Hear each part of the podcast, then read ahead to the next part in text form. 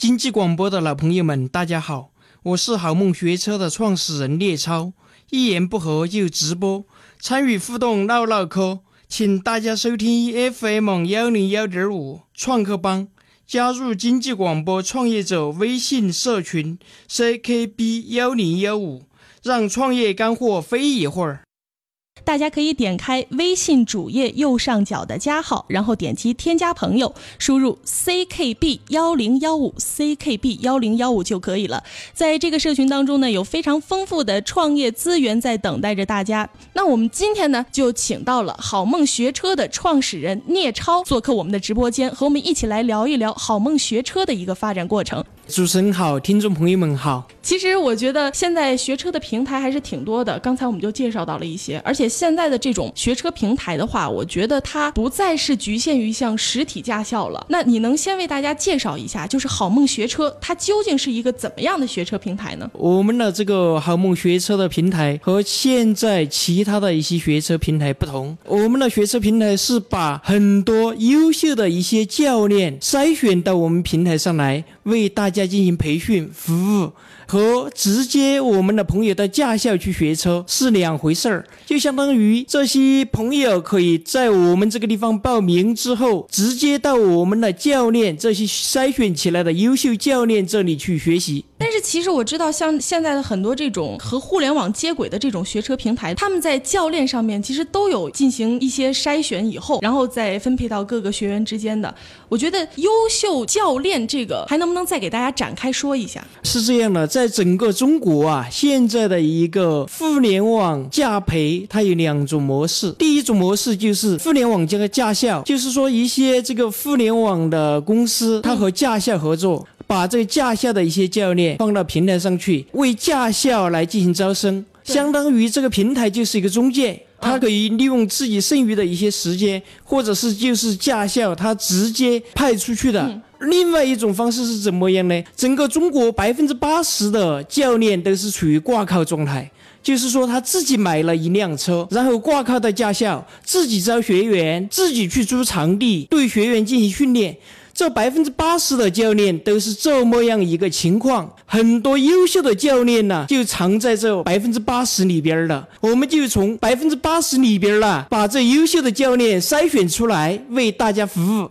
那其实就我刚才自己的那个问题啊，就是我拿到驾照两个月了以后，我都还没有上过路，在你们的平台上面，在售后方面有没有这种，就是说让已经拿到驾照的人，还有一些陪练的这种服务在呢？第一，我们选出了优秀的教练；第二，按照我们以后的计划，它不仅仅是拿到证这么简单。嗯，就是说，我们让学员呐，让我们所有学车的朋友，让他开车更安全，这才是我们的最重要的一个工作。就是说，在你们平台上面，可以一直保证到这个学员可以放放心心、安安全全的上路了以后，整个的这个学车的过程才算结束，是这样吗？是我们现在是刚刚才开始，嗯，但是这条路我觉得需要以。有比较长的时间来走。之前有个数据，中国百分之八十的车祸都是由拿到驾照三年以内的人制造的。在学车的过程当中，就像我们主持人一样，可能拿到驾照两个月之后没办法上路，可能很多朋友都有这样的一个情况。对，所以说。我们在选择学车的时候啊，一定要想到找到优秀的教练。那你刚才说到啊，就是说你这个好梦学车平台是刚刚成立不久，大概多长时间？我们今年三月份开始把最初的一个版本在微信版本把它做出来。微信的版本？哎，微信版本，微信版本就相当于我们的一块试炼田。之前你也说到啊，就是你一开始的时候，我特别想知道你为什么会想要创立这样一个学车平台呢？因为你之前好像是一名记者。因为我以前呢，在当记者的时候，也遇到一些情况，看到一些报道，甚至自己写过一些报道，就是我们的一些朋友、一些市民在学车的时候遇到了一些苦恼。在写这个报道的过程当中，发现了学车的痛点非常大，觉得不是头痛就是脚痛，还有鼻子痛。你说你有一段经历，就是在驾校卧底当总经理。一年的时间，这是一个什么样的经历呢？大概是这样的。当时这个从报社离开了之后，没当记者之后啊，就在想是不是这个可以进行创业。最后啊，再就选了驾培这个行业，因为自己也有切身感受。是除了这个自己报道之外，我学车的时候也遭遇这样的问题，就像主持人一样，虽然是记者，但是可能教练的脸色仍然不好看。他甚至这个是怎么样呢？我们的一些教练同志啊，知道你的身份，他仍然可以对你吃拉卡药啊。但现在已经好多了，和前几年呢比起来，有了很大的改观。发现了这个情况之后，就觉得自己需要的驾校去深入的了解。整个驾培行业的痛点，于是就到一个驾校去担任了一段时间的总经理。第一是对广大的学员，这个驾校当时就有好几千名学员，嗯，对这些学员呢，先是摸排他们遇到的一些问题进行归类，嗯，如何来解决这些痛点，这是第一个情况。第二个情况，这个驾校啊，它仍然有很多分校，分校的这部分教练呢，他们准确的说，也是属于创业者。他们也有很多苦恼，摸排他们的痛点，于是把两边的痛点呢综合起来梳理之后，准备做创业。把所有的痛点，无论说是学员的痛点，还是说教练本身的一个痛点，综合了以后，你开始创立这个平台，第一步做了什么？我先是把这几个痛点梳理出来之后，对我们的产品做了初步的一个计划。做了初步计划之后，必须得要找团队来干这个事儿。哎，对，团队。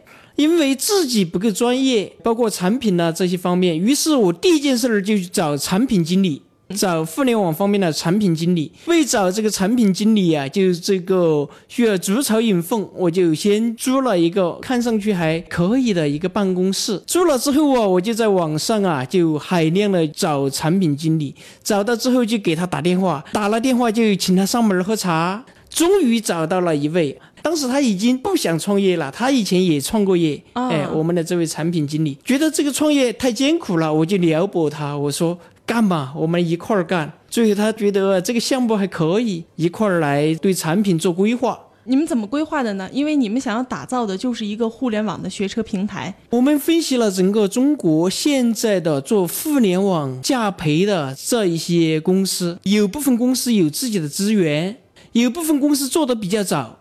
比如说，有的先是从做考试题库啊等等这些做起来的，那么这部分它的资源可能就比较丰富，而且它做的时间比较长，可能做了两年、三年甚至更长的时间，这是一个类型。另外一个类型就是以前是为传统驾校服务的，转型做互联网教培，它和这些驾校啊本身联系非常紧密。我们分析之后，觉得我们没有他们的这些优势，而且呀，他们的时间呢比我们长一些，我们就觉得干脆他们占据了一些先天的之前已经做起来的优势，我们就直接和百分之八十的正在创业的这部分挂靠在驾校下边的这部分教练来合作。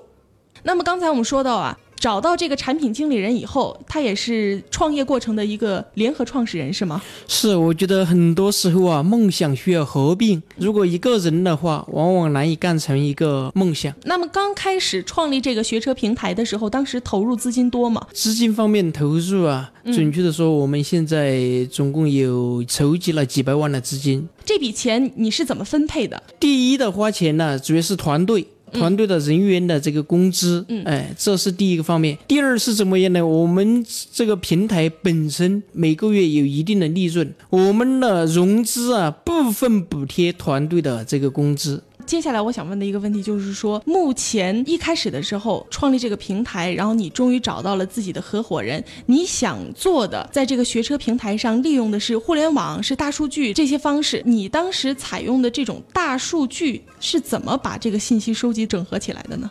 第一，我们是从广大的个体的教练当中，嗯，筛选出我们的这些优秀的教练。我们接下来做的事儿就是对学员和教练进行一个很好的匹配。这个匹配啊，就是让我们的有学车需求的人在好梦学车上找到就近的优秀教练。第二，这个教练呢，他还有很多评价。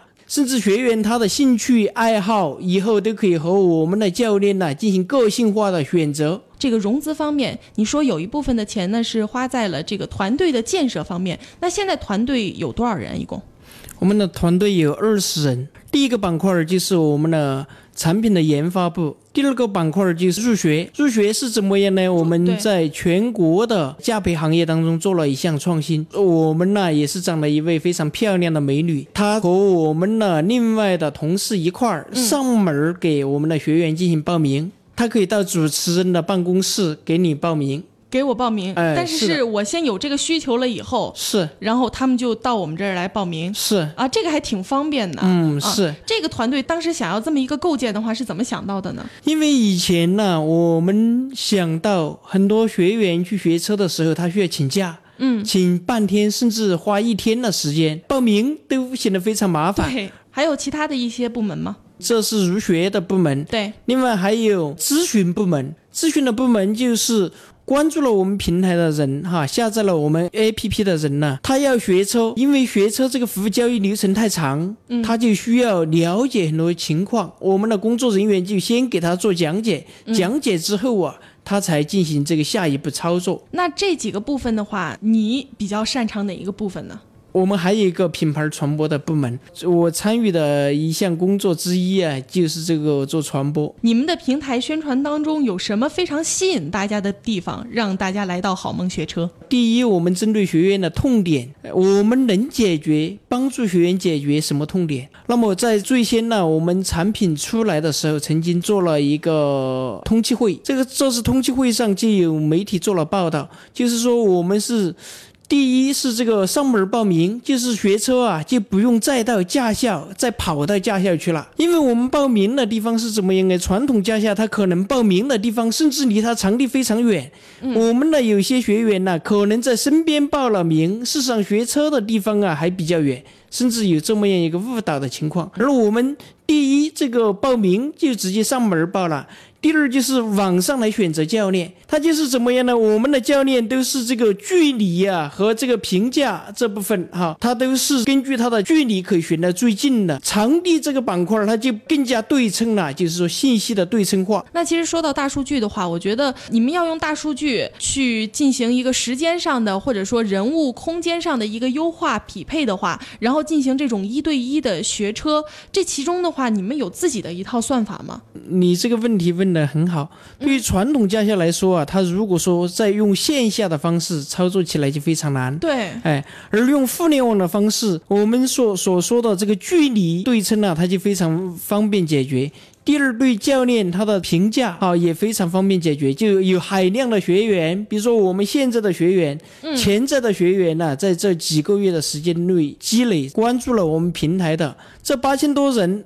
现在还称不上大数据，但他们将是以后大数据当中的一部分。嗯，他们这些日积月累，就会把我们的这些教练的评价一系列的数据进行填充，最后形成一个让用户选择更方便的。而且我们还正在做学车的一个计算器。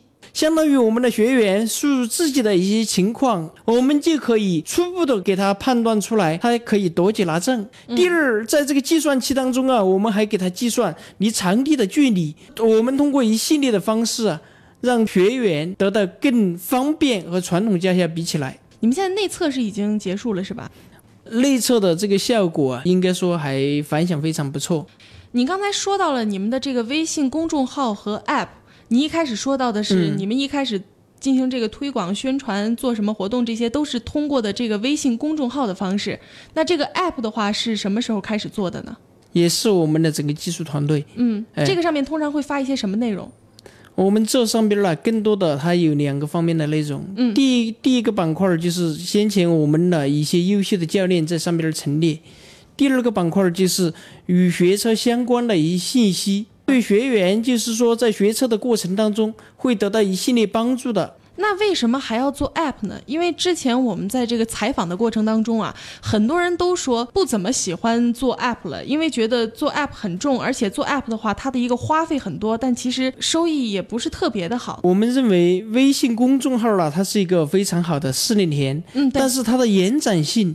肯定它是没有自己做一个 app 更好。那你们相对于这个微信公众号的话，你们 app 上面主要是怎么做的？app 上面现在我们因为做 app 的时间不长，刚刚一个多月。今天我们呢过来录节目之前，嗯，我们都还在研究产品。那我们来说说这个盈利的模式吧。你们目前的盈利点是在哪里呢？